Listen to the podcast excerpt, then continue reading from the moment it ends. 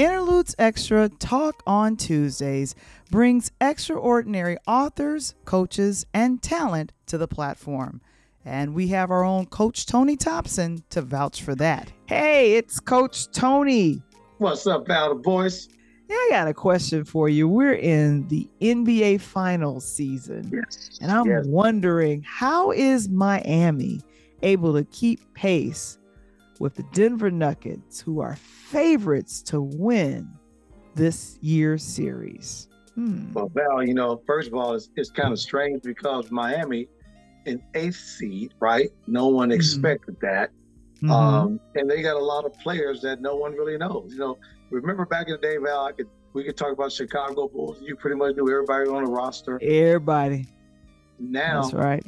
these teams are you maybe know one or two players. If I say Jimmy Buckets, everybody know who that person is, so forth and so on. And the reason why you're seeing this is because the influx of basketball all the way back to as far back as middle school, where pretty much the recruiting starts. And these kids are coming out of so many different programs. And this is the reason why we saw in college basketball this year, Val, with two unknown teams in San Diego State, right, and FAU mm-hmm. Making Mhm. it to the Final Four. And because of that, that's what's going on with the business of basketball. And now we got what we're seeing right now in the finals. literally we recently had on the show merl code who has a book called black market and he talks about his travails as a consultant for working with some big industry leaders with shoe companies and, and otherwise and unfortunately ended up doing a five month bid in federal prison and i think the interview that he is about to do that we're about to listen to black market of basketball was a little little dangerous. You know, the funny part about it is about, you know, I get a chance to be in that. In this book right here, and you Mhm. guys gonna hear us talk about that a lot, the black market. And as you just said, um, it is dangerous. And people look at it as a sport. And we got people that gamble on it, right? In Vegas. We're talking about the NCAA March Madness. It's the biggest moneymaker of any sports. We talk Wow. about the Super Bowl. We talk about college bowl game. It doesn't matter.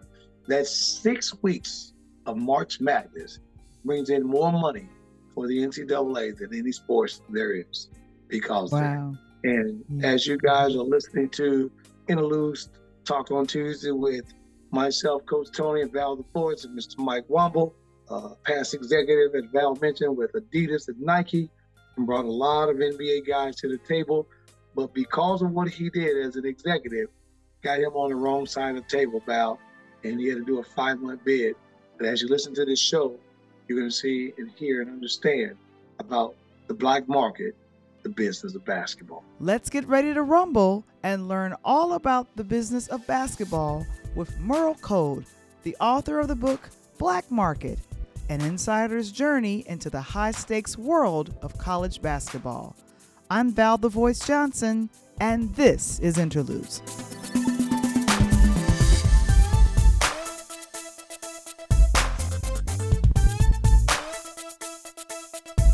Interludes, a Peer Lighthouse production. This episode is brought to you by Need help with wills, trusts, or protecting your LLC? Join Legal Shield today. Text the word legal to 347 652 0243 for more information. And now, all the way from the south side of Chicago, give it up for your host, Val, the Voice Johnson.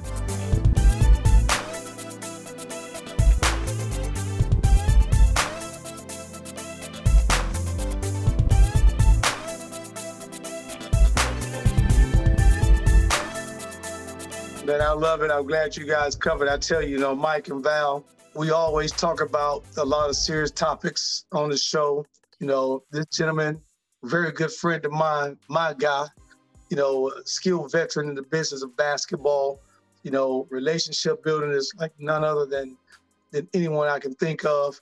You know, he presently on the contract with Foursquare and HarperCollins for this book right here called The Black Market. We're going to talk about that. We'll get into that as well. But Mike and Val, this gentleman was responsible for the reconstruction of the Adidas gauntlet. We'll talk about that, which is the AAU circuit where all these kids are playing at. But more importantly, listen to this.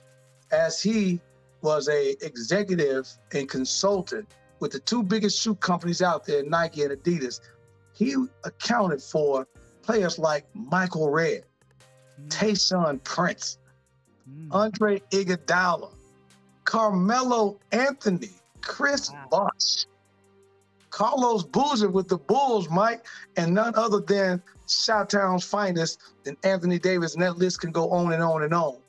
But I just drop you guys the meat. We're gonna bring on my home guy, Mr. Merl Code. He gonna give you the potatoes, baby.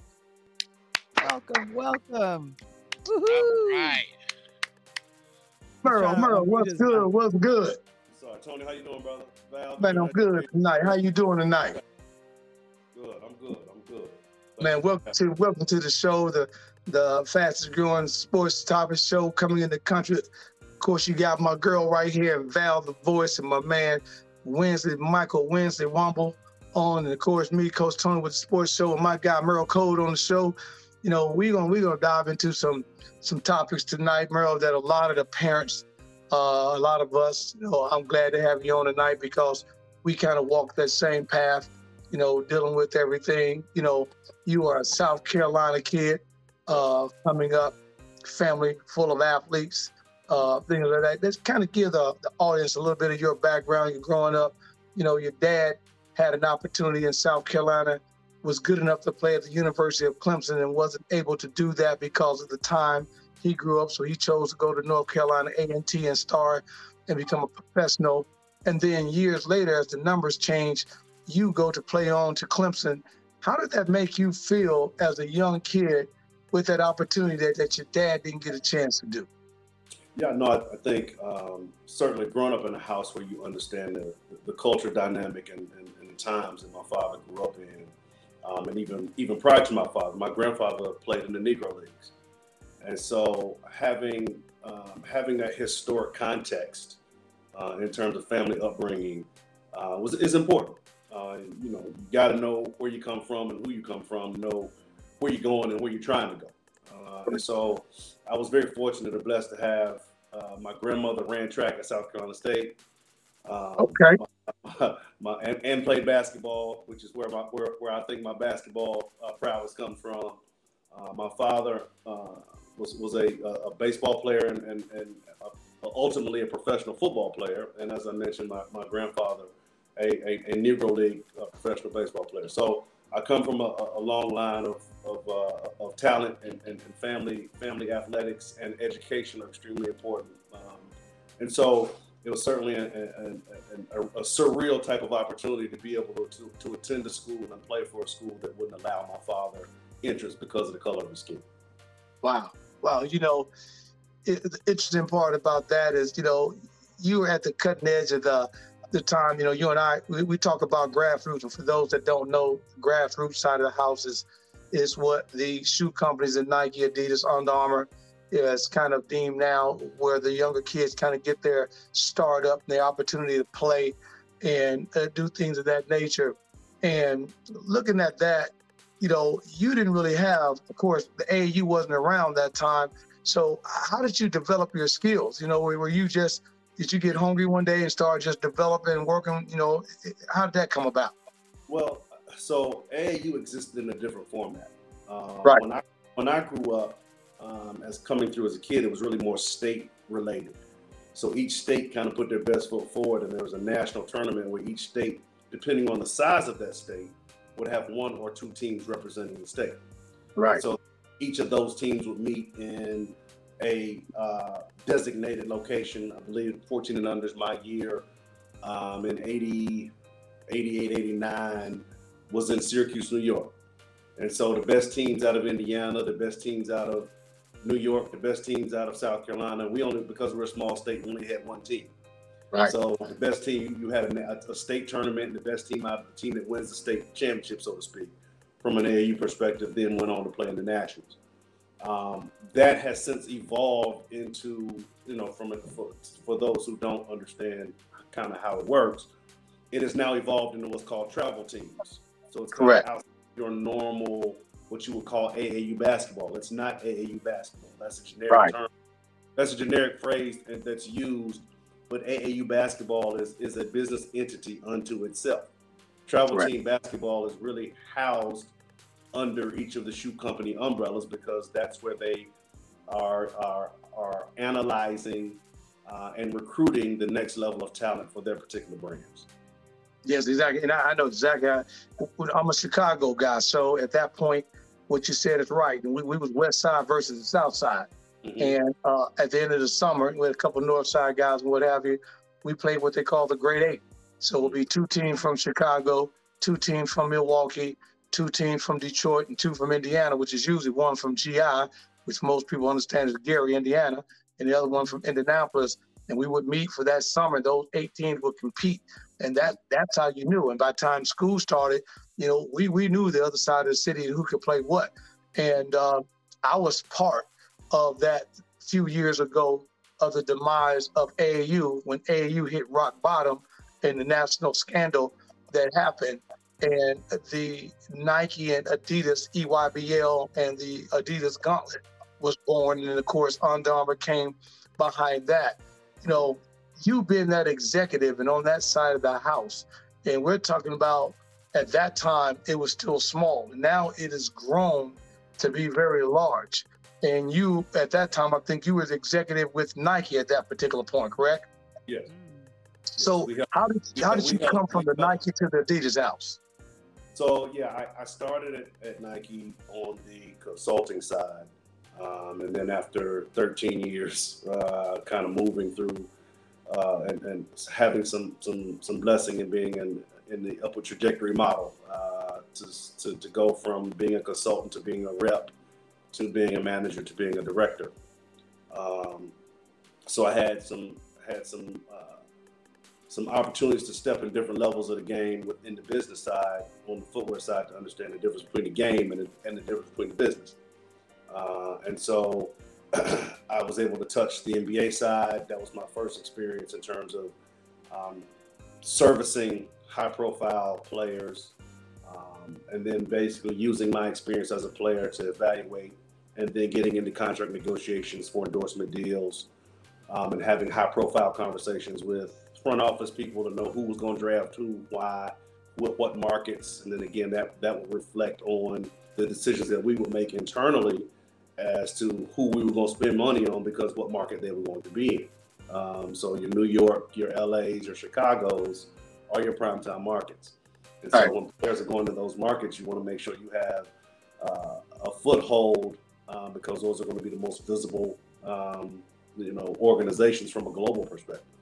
Good evening, good evening, Mr. How you Uh, it- it is, it, hey, it's, it's it's uh, honor, a blessing to have you here with Thank us you. tonight. Um, uh, I do, as Coach Tony. I mean, Coach Tony has, uh, wow, knows so many interesting and wonderful people, and to like to to bring you into into our space, we, we are certainly honored and privileged to have you here. I want to ask you some real basic questions to kind of start off with here. Is there a such thing as um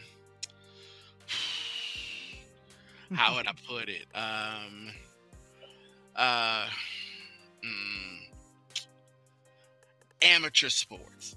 Is there such thing as amateur basketball in america The question, the answer is yes, but that that that is a, a an answer that I will that I will say it stops at typically at the middle school level, Correct. Mm, right?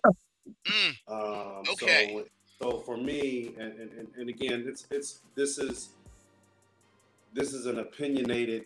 Um, well that's That's why we're here we're here to hear your opinion yeah, you are the author of the book I mean, Well, you- and- yeah, no, and I say that to say it's an opinionated discussion, right? okay okay with some experience in terms of what I've dealt with, and it, and it also depends on what you consider amateur, and Right. what what is the line to be drawn between amateur and not necessarily professional, but receiving some benefit. What is that, right?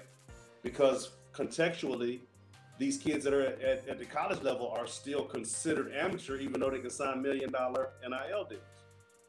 Right. right? So, what is really amateur? And well, well your, let me can, can I let me preface. What, let me let me back up. definition of amateur? Well, let me back up just a bit because uh, I uh, recently, and I know I'm not the only person because it does have to do with the King, King James. Uh, there is his own version of his story and the story of his guys coming up called Shooting Stars on on Peacock, and it mm-hmm. talks about that case. And it took, it you know, it, it brought me back because I remember watching the game on ESPN. I remember watching those games against uh, Oak Hill. You know, high school, high school on ESPN. It's like my goodness, you know. But if you have him and you've got Carmelo, I, I guess you know you're gonna have viewers. I, I get it, but what I didn't remember was the fact, or know at the time that during the time that he was in high school, that his mom got a Hummer. And they talk about it in in the movie. They say that she, you know, took out a loan, got the car, and they knew that everybody knew that she would be good for it. Well, of course she would be good for it, right? For the loan on the Hummer. But that was okay. So, Mr. Code, here's my, my question, because that was okay. That didn't didn't threaten his eligibility. He kept playing. It was the fact, according to the movie, that he receives a jersey from someone else, which could, could, could be considered to be a bribe, that throws his whole amateur status off to the point he has to petition to try to play his last game. The, that, to me, sir, is insane. The fact that she is driving, he's driving around in a Hummer, that's okay. But a Wes Unseld jersey, throwback, so, so that I'll say, threatens your I'll amateur status. So that's yeah. why I'm asking you: Is there such thing as amateur sports in our country? Well, again, I think that that that all is is is predicated on your definition of amateur, right? And and I would say this: um, when when there are folks looking to to try to take you down, they're going to find more than one avenue to to try to accomplish that mission. Right. And when you're a mm. high profile young black man, as LeBron was, a young young black man who was cover Sports Illustrated, who's the next big thing, you got to understand the media's job is to, to create some kind of scandal. That's their job. Their job is headlines. Their job is mm-hmm. to bring negative light to a young black man who's got a chance to earn earn monies. Mm-hmm. They get they get they get benefits. There are benefits to them in the media space. Correct. That don't look like us typically, to bring young black men to their knees.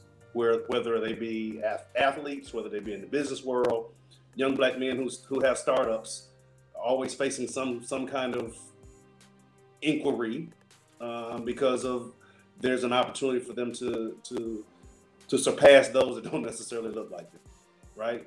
And so they couldn't get him with the Hummer, so the next thing was the jersey, right? And mm. so hmm. had he gone to college, there would have been something else. But because he chose to not go to college and because he was afforded the opportunity, because at that time the rules allowed him to leave straight from high school and go to college.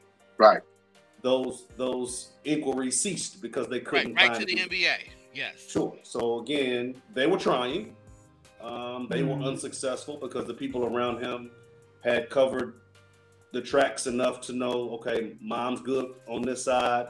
The jerseys, and, and again, what people also have to realize is state high school rules aren't the same as the NCAA rules.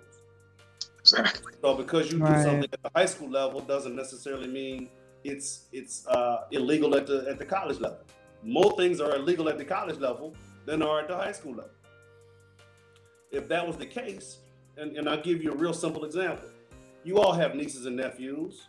If you gave them a birthday gift in high school, there's nothing wrong with that. If you give them a, a birthday gift in college, that could be seen as an impermissible benefit.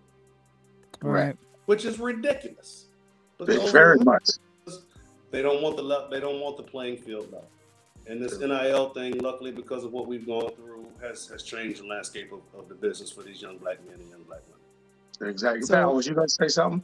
Well, I just um, I appreciate the tenacity and real honesty of your book, Black Market, an insider's journey into the high stakes of the world of college basketball. That that, that it kind of disturbs me because I know these young men are someone's sons that are literally being um, used to make millions of dollars Yeah. for the the universities. I, I found out that one of the top tier college basketball coaches makes somewhere in the millions. So I'm, I'm trying to figure out why is there such a strong black market around black boys playing basketball? Like what is that? Like and what inspired you to write this and educate the the masses about the reason for writing this book Black Market? What was what was your callus for writing Yeah, it? so so for those that then I'll, I'll answer the latter part first, and then go back to Mhm. the first part of the question. Um, Mhm. It was a cathartic experience for me in terms of Mhm. writing the book because I had gone through the legal process.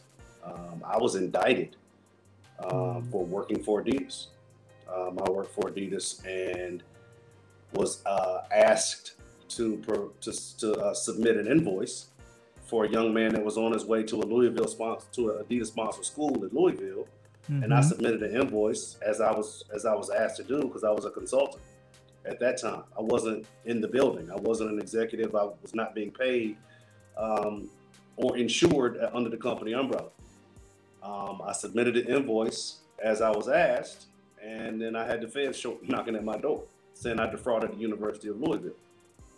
Mhm. And so I then go through the trial process and not allowed to show the $160 million relationship between Adidas and Louisville, not allowed to show the $190 million relationship between Adidas and Kansas, not allowed to show the $100 million relationship between Miami and Louisville, I mean, Miami and Adidas not allowed to show the $80 million relationship between NC State and Adidas. And I'm being charged with defrauding the same folks that we got hundreds of millions of dollars in relationships. And I'm a consultant. I don't make these decisions. These are Right. decisions that run up the flagpole. And so what ultimately happened was I became the scapegoat from a corporate standpoint and end up doing five and a half months in federal prison for something that I didn't do. Um, and so that was the rationale and the reason for writing the book was because I wanted the world to know this is how this business works. Right. And no matter what you do to me, I'm going to, I'm going to speak the truth. It doesn't matter what you do to me. I've built enough Mm. relationships in this business. I'm going to be okay. Now, What I'm not Bell- gonna do, what I'm not going to do is not have the the, the the the public and the folks that look like me and the communities of kids that are coming behind me to not and the parents to be educated and understand how these young men are exploited and how they need to understand their value and what they need to be aware of as it relates to the business of, of, of basketball. I, I just, Exactly, I just want to I want to get specific in, in what you said because um, so that people can really understand the question that Val asked and the way that you answered it because I know you answered it very specifically. You said that you were not able to enter that into the trial, so you were specifically blocked from showing that as evidence. Is was that the case? So any and everything. So what you and again, and it get back. It gets back to more than basketball, right? It gets back to being a black man in America and Right. how justice system treats us when the truth doesn't matter because the truth doesn't matter as it relates to us. And Mm. so that was a lesson. And again, it was hard for me because my father's a lawyer, my father's a judge, right? And I come from a house where the law mattered. And this was not breaking the law. There were laws and white men who gone to court and had it thrown out. But when I go, but when I go, hmm I'm in, I'm in not only indicted, I'm convicted. And it's Right. not thrown, right? So, so, so- but the evidence that you had that you So, said yeah, that you weren't so able there to was use. nothing. There was nothing prevalent in our case as it related to the evidence that we had that was allowed into the courtroom. Nothing. and and, Right, there's, right, and there's nothing that that that it was uh surprising either i mean people know that these universities have these relationships with shoe companies Listen, you weren't when- revealing something that was unknown No, correct Mike. Listen, when I tell you, I have, I have video. I, I have, I'm sorry, I have audio because the FBI was wiretapping us. I have I have phone Mm. calls with coaches saying, and if you read the book, I have transcribed the phone calls in the book. Right. Hey man, Right. what does it take for us to get this kid? We'll do whatever we got to do. Hey, we got three top 50 kids in the past year or two. Thank you for the relationship. None of that's none of that's allowed in the courtroom. None of it. Because which again, when you find out money talks and your skin color is the one that's gonna walk.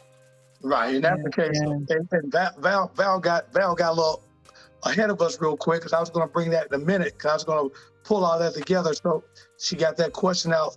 What I wanted to go back real quick because I know you answered that and you were going to go back to Mhm. tie this in. I was going to bring that question that Val asked a little later on because I really want the people that's listening tonight to really understand how this going because I've got kids, I got people on on the night just looking at this thing, you know, through oh, through the eyes of coaches, recruiters, and shoe companies. And go back a little bit, you know, uh, the most recent situation uh, when we talked about the NIL was none other than Nashville's own James Wiseman that went to play for Penn Sure. and the, the situation that happened there. And he wasn't able to give a, a penny no more than a, a handful of games because it revealed that the house came up and so forth and so on. So but when you look at situations like Bronny, who is worth twelve million dollars right now, right on NIL, and you and you look at today's news with Zach Edey going back to Purdue, right, and you look at you know Oliver uh, Nemois, who just decommitted or just transferred out of UT today, and here's the, the key part about that: he's now down to West Virginia and Baylor. And West Virginia makes a statement today, and I quote: "It says." West Virginia University Athletics state that today they received a possible commitment from Oliver Nemois because we can find compensation for foreign ball players at the University of West Virginia that other schools cannot. So my question on that, how can they do that, bro, and make this okay? Because now you just did five and a half, six months of telling the truth, right? We're talking, and by the way, guys, that's listening to the show tonight, if you're not subscribing, make sure you subscribe. But we talked to my guy, Merl Code, with the Black Market, and he's done this possible six months. We're talking about pre pandemic. Now, post pandemic, when you get out, we got NIL. Mhm. Mhm. Insane. So, so it was it was going on before NIL was allowed, and what happened Yep. was a spotlight. So they lost they lost two cases. The NCAA lost cases in LA. Uh, Yep. I believe his name was Shawne Alston. Yep. Uh, football player from from West Virginia, actually University of West Virginia, I believe. Correct. and he brought a case against the NCAA, uh, and they lost. The NCAA lost the case. Our our case brought visibility and spotlight to the uh, exploitation of of these athletes, um, and again, there was pressure on them to do something. And again, does NIL solve the problem? It does not. It's a, it's a it's a band aid over a, over a bullet wound Right. but it does allow it does allow some of these young men and young women to earn monies outside of the school from a marketing perspective. My problem with that is, to Val's earlier point, is these schools are billion dollar entities, Mm, and these young men and young women who aren't or superstars aren't receiving NIL monies Right. but And- they're just as they're just as committed and giving their all and giving you their blood, sweat, and tears in their bodies, and they don't get the same opportunities because they're not the face of those programs. These schools should be doing something. Again, it's it could be something small as each year you complete uh, a season and you are academic in, in good academic standing. They got to put twenty five grand in your account. Correct. So when you leave school, you got a head start on life because you've given them millions and millions of dollars of benefit. And so Um, right now, the NIL again is not a it's not an end all be all. It is not the answer. It is a Mhm. good step. okay, great. I have a question from the audience. Uh, this is uh, Mark Lee, who's one of the folks that uh, is one of our frequent flyers.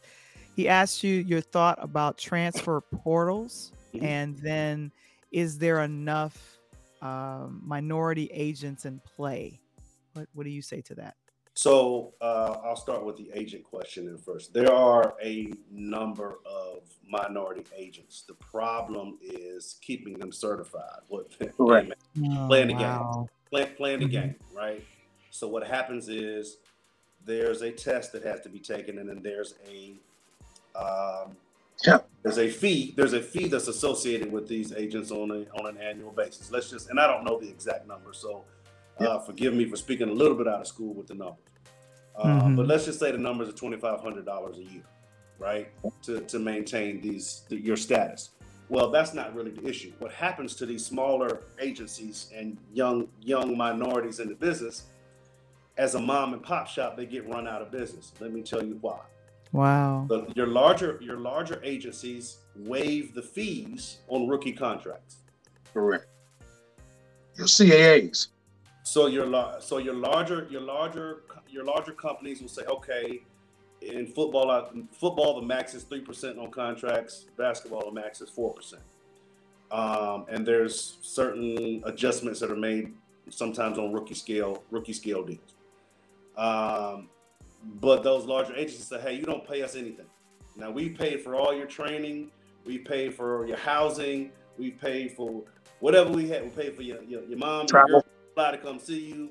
We've invested 150, 200 thousand dollars into you before the draft. Yep. And we're not going to charge you in your first year salary. So we've taken a three or four hundred thousand dollar hit. Well, no startup company is going to be able to withstand that kind of hit. And Right. So it, run, right. it runs minority guys out of the business. It does, unless they Mhm. join a larger agency. That's the first part. The NI, the uh, transfer portal. Mm-hmm. It is a gift and a curse. Um, Wow. It is a gift in the sense that it does give young men and young women a chance to leave school um, without penalty um, and start playing immediately somewhere else. That that is certainly a gift because they should. If coaches can leave jobs and opportunities and go somewhere else freely, so should these kids. Um, the curse is it is a logjam of kids that are in the portal with nowhere to go Correct. and Mm. it's also having a um, negative impact on high school recruiting because there's so many young high school kids who aren't being recruited because every school is waiting on an experienced player that's leaving um, a- an existing college program to join their college program. Exactly. So, for instance, I have two young men um, whose families I'm very close to who are super talented kids. Um, both of them actually have a chance to be NBA players. They're that talented. But Wow. because they were high school students, they were being recruited at this mid level to low level D1 caliber because most of the high majors were saying, hey, we're waiting on the transfer. And so now both of those kids are going to go to prep school um, to give them another chance to kind of reach the levels that they should be playing. So again, it's it's having and and what you're finding is you'll you'll have close to a thousand kids who are in the portal who won't have a place to go. They'll end up having to go to a D2 school or JUCO or trying to walk on somewhere else because they're not welcome back in the programs that they left. Right. Merl, you and I you and I talked about that all day. We just talked about that this week. That that's that's my world as a JUCO coach. Right. Um, you know, we're loving you and I just talked about this earlier this week. Uh, and to expand a little bit on that, uh, Mark, to that question, the other piece is that I personally got kids right now because of that portal. And I got high school kids, exactly what Merl said. We can't find any place to go. We're trying. But here's the one one bad part about what NIL has done also that Merl didn't mention. The transfer, where we used to be able to have that one free transfer, now the NCAA has gone back in and starting this fall, if you transfer more than once now, you're gonna have to sit out a year. So they're bringing that back, and then you got to see. I think Merl, you know, we were talking earlier this week. You're about to see the resurgence of the JUCO because these kids don't have anywhere to go.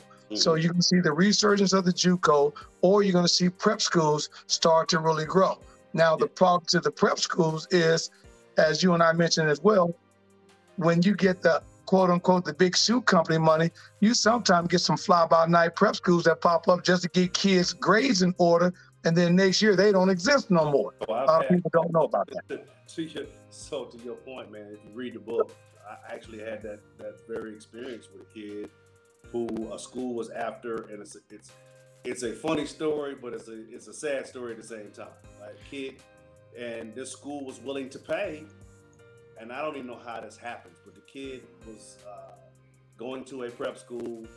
He missed a whole year of school because he was a rural area kid, just didn't go to school for a whole year. We get his transcript and say, "Hey man, what happened to your junior year?" I didn't go. What you mean you didn't go? I didn't feel like going. Wow. you didn't feel like going, and nobody called DSS. Nobody said anything. No, 'cause Right. he pushed our kids through the system, right? Just to get them out. Well, he can't get into college because he's only got three years of, of high school credits. So this particular school calls somebody and puts him at this school. This boy gets a whole year's worth of classes in three months. Mhm. and he's eligible. He's eligible to go to this to this high pro to this D- Division One school.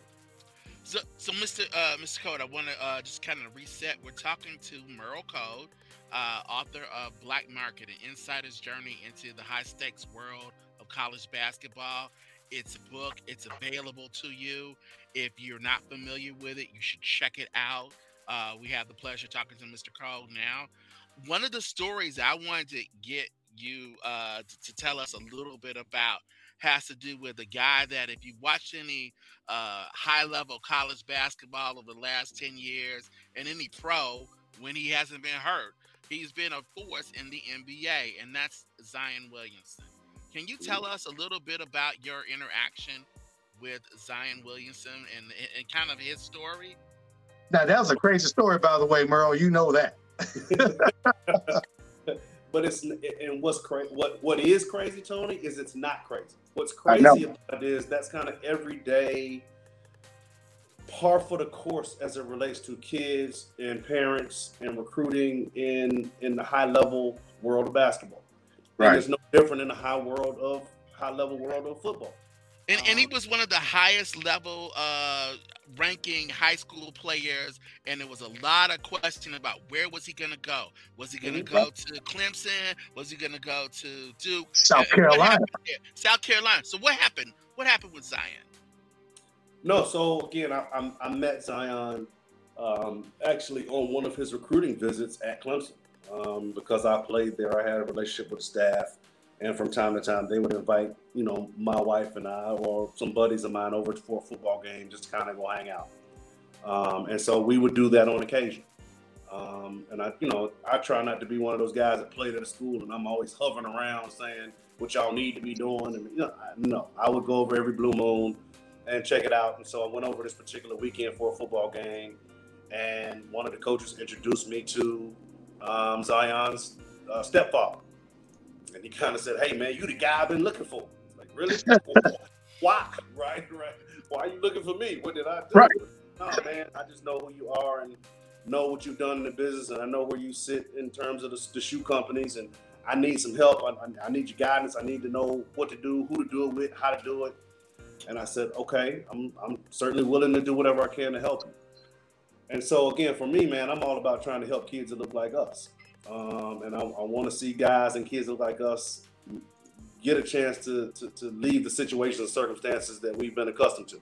Uh, and if the game can provide them, um, you know, new direction and, and, and trajectory in terms of the economic status in life, then so be it. That's that's what I feel like I've been called to do. Uh, and so, long story short, kid was at uh, his family had moved up from from Marion up to Spartanburg Day um, private school, which was about 20 minutes from my home, and I started seeing him on a regular basis. Started, you know, watching his stepfather work him out. You know, we- go grab lunch, you know, lunch or dinner at the buffets around just to grab something to eat. He's and a smart kid, nice kid. Uh, Mom Sharonda was in school. She was working at Northwood Middle. Uh, Lee Lee was kind of you know working odd jobs, kind of here and there, but they were just kind of getting by. Um, and so uh, went through a whole process of kind of going through AAU, you know, so I say AAU travel team searches in terms of where he was going to play and who's going who's going to be the best fit for him. who's gonna give him the most visibility so that he can kind of become a household name from a national perspective. And so we did all of those things. Uh, we, we, went through it, put him in, put him with a with a group of guys out of Atlanta um, that had, had been accustomed to having high profile guys. Yep. Knew those guys really well. Um, and then, and again, the, the parenting thing kind of got in, involved where they, the, the mom, mom and dad wanted to coach, and then it's like, wait a minute. so then the company stepped in, Adidas stepped in and said, okay, well, we'll do whatever we want to because we want to keep this kid. We want to make sure he's he's part of our, our, our family. And again, that, that works sometimes and sometimes and it doesn't. And again, in Zion's case, it didn't. You spend all these resources on a kid at that level, and then Zion signs a, a multi-million so, dollar Jordan deal. So, but the stepfather right. gets a job, right? Uh, the mom got a job at the school. Mom gets a job. Mom yeah, but, but, but the, the stepfather gets a, he gets a tie-in with with is Adidas, right? Adidas puts so, him on the payroll, don't they? So they were getting a they had a team deal, so they had a team. Oh, I'm sorry. Yeah, clean, clean so, up. No, a team deal. So right. they started a team called South Carolina Supreme, I believe. Was Supreme, exactly. We, we played them in Atlanta. So yeah. yeah. Okay. So, so okay. they were getting monies for the team that the family could then uh, allocate how they saw fit. Let's say it that way. Correct. Okay. Okay. So, so Mike, what you don't understand on that, Mike, on that on the travel on the travel ball side of it, Mike, when you got these shoe companies, as Merl was saying, like with my program, you know, we walk away from AU to travel ball. So now you got three leagues that's left right now. You got Nike who controls EYBL. You got Adidas who at one point control the Adidas Gauntlet. And then of course you got the UA, which is the Under Armour with Steph Curry. And these companies, yeah, exactly. These companies get behind you. They give you the money and you're supposed to put X amount of dollars per whatever age group that you particularly got and to make sure that happens and all that. The crazy part about the Zion story wasn't even that. The, the part I like about him, Merl, was that he had a brother that ran track and field who wasn't even D1 material, and they convinced South Carolina to give him a scholarship, and Zion don't even sign there. That's what the best part about it, man. That is that is like you know, and you wonder what's going on with that. You saying what's and, and, you know the, the the disheartening part about this is it puts a lot of young brothers who are assistant coaches um, in the crosshairs. Because Correct. Their, their sole job is to go into black neighborhoods to go get black kids. They right. don't do a whole lot of coaching. They're wow. They're, bas- they're basically, and I hate to say it this way, man, but the truth is the truth. They're basically field hands. They're going out to, to, to, to, to service massa by going to get other field hands. They got to go get kids for for the for the for the, for the coach. And if they don't bring those kind of kids to coach, they don't keep a job. Correct. So it's and so that's mm-hmm. one of the reasons you don't see a lot of black head coaches because we are viewed as recruiters, not coaches. Correct. Wow. And then the, the, it, it, the hands are so crazy, Mike and Val, because you know, again, being in the, in the, in the bottom of this coming up since 2002, 2003, you know, me and Merl Crosby passed and running the same thing. At one particular point, everybody in the United States, they went to Florida, Orlando because right. that's where you deemed it at. And then they got rid of that because right. the NCAA said, wait a minute, we're in Indianapolis. Why are we going to the bottom of the country when the majority right. of the people can get to Indianapolis and get where we got to go? So they will use guys and programs like myself who have good players to reach mm-hmm. out to mm-hmm. the Merl Codes of the world. So, uh, I mean, people right now, if you have not had an opportunity to get this book, The Black Market, by my guy, Merl Code, Right. Kevin, make sure you put it in the crosswalks. Make sure right. we get it. And, and, and Merl, you can tell and, tell the people how they can order. Yeah, and sure. let me let me. Let, I'm sorry. Oh, okay, great. Let me go ahead and jump in, and I want to at least swing it because this is happening right now. We're talking basketball, so I just want to know. well, absolutely. I mean, and and and kind of to tie into what what both of uh, but Coach Tony and our great guest Merl Code has been saying Mm-hmm. The team, the Miami Heat, have been coming up with these players who are were not the best known players. Players. Duncan that, Robinson, you know, three. Uh, oh, oh, our, our, guy, uh, our guy from uh, South Side too, Coach Tony, right? Three pointer. Hit those, yep. uh, hit those three, uh, three pointers at the beginning of uh, game, game two to help tie it up. Uh, so, so, so so uh, Mr. Code, as you watching as you watching the NBA Finals, what what do you see talent wise in terms of the players there? I mean, are we as fans surprised because these people weren't, you know, they're not coming from the highest universities or some of the things that you're talking about have happened. So we're surprised to see this talent, this level of talent Yeah. that we're seeing. Yeah, no, I I think that if you if you listen to it enough, man, it's it's it's it's bad, it's almost getting unnerving how much they're talking about these undrafted guys from Miami. Like they talk about it too much. Yeah. Okay. Okay. Okay. Right? It's it's it's it's really unnerving because again they say it every other sentence. Undrafted. Okay, he was undrafted. Does that mean he can't play? No, it's not what it Right. means. If, if if he couldn't play, he wouldn't be on the roster. If he couldn't Correct. play, he wouldn't be starting for an NBA team. If he would if he couldn't play, he wouldn't be scoring 19, 20 points in an NBA Exactly. finals. Like, stop it. The kid can play. Exactly. Period. And so drafting players is an inexact science, right? It's a it's your best guess based on some some facts and some metrics that you'll get it right, and this guy will be able to help your organization. Right. A lot of teams don't get it right, right? That happens. Guys fall through the cracks, and there's so many guys that can play that don't necessarily get an opportunity to play at the NBA level. Correct. These guys, these guys were the fortunate few, right, that did get an opportunity. But there's so many more guys who could do the same things these guys are doing if given the opportunity. There's a ton of good basketball players around. I am not surprised. I'm happy for those dudes that they've they've made a mark for themselves. They're in a system that fits their abilities. You have to give Spoelstra a lot of credit for how he's positioned these guys and, and, and what they run and, and the players they've surrounded themselves with.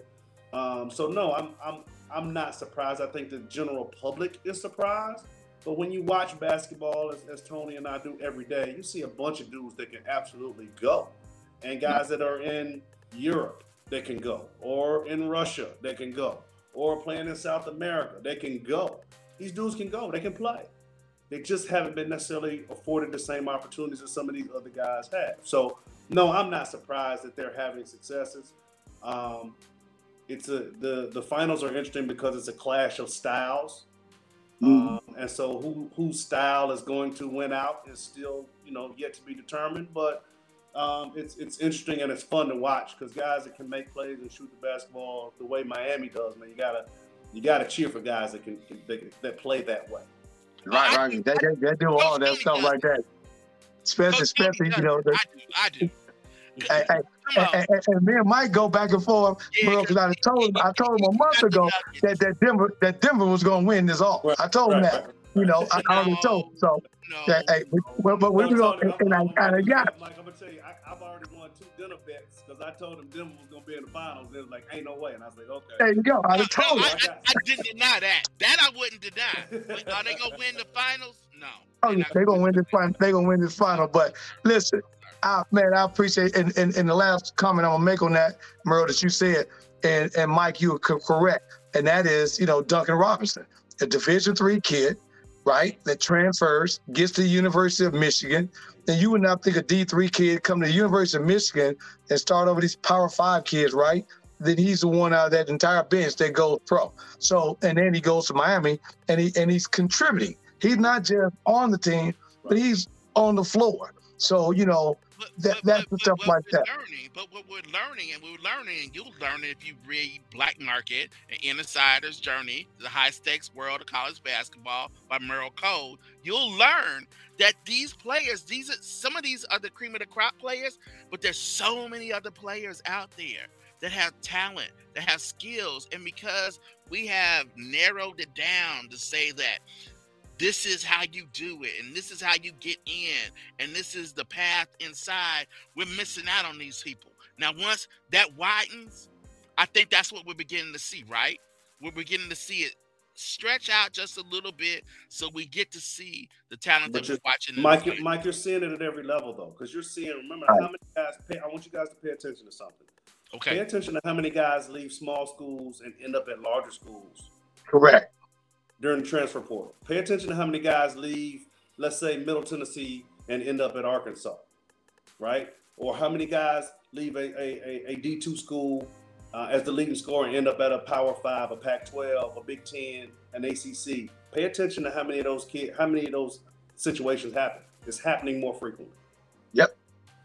And, Yep, and, yep. and that's what we should expect in the future. Exactly right. But listen, I tell you, man, you my, you my guy, baby. I appreciate the time tonight, Merl. Man, I appreciate it. Before I go, I want to ask y'all a question. Before I go, Yes, sir. who did the song "Shh" better, Tevin Campbell or Prince? Come on, man. You got- you got always say- Seriously, you're gonna do that? Oh, okay. Hey, I heard the comments Hey. before. Well, yeah, you know, you right now, we're gonna do that.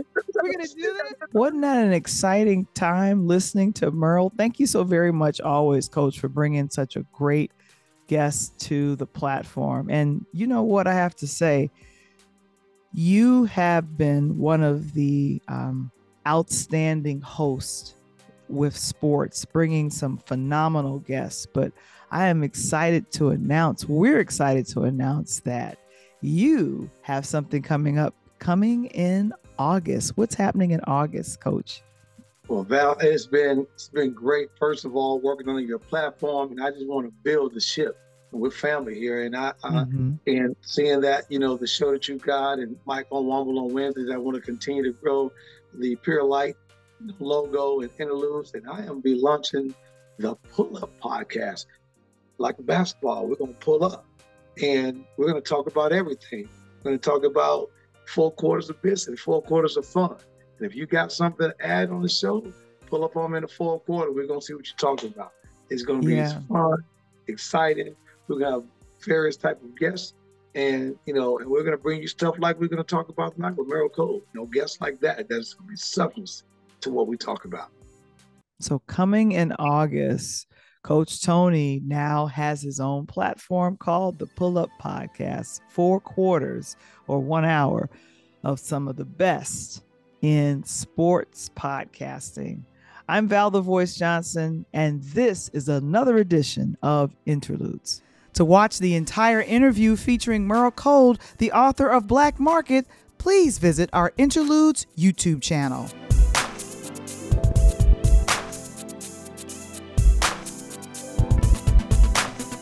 Next time on Interludes, we're celebrating Black Music Month with Columbus, Ohio based DJ Crate Digger on the next Interludes.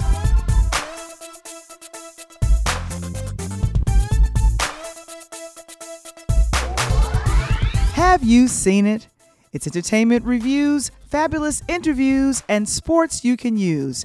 Interludes Extra presents Talk on Tuesdays. Join us every Tuesday at 8 p.m. Central, 9 p.m. Eastern, live in the chat.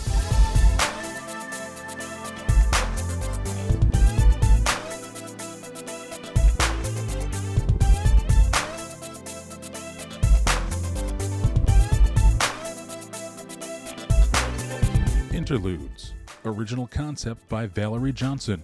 Written by Michael Womble. Produced by Michael Womble and Valerie Johnson. Original intro and outro music produced by Kendall Nesbitt. Interludes. A Peer Lighthouse production. This episode is brought to you by Need help with wills, trust, or protecting your LLC? Join Legal Shield today.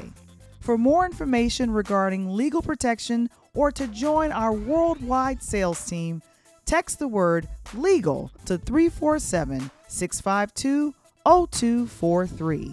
To subscribe to our YouTube channel or join Interludes Facebook group, visit the website linktree slash Peer Light Media.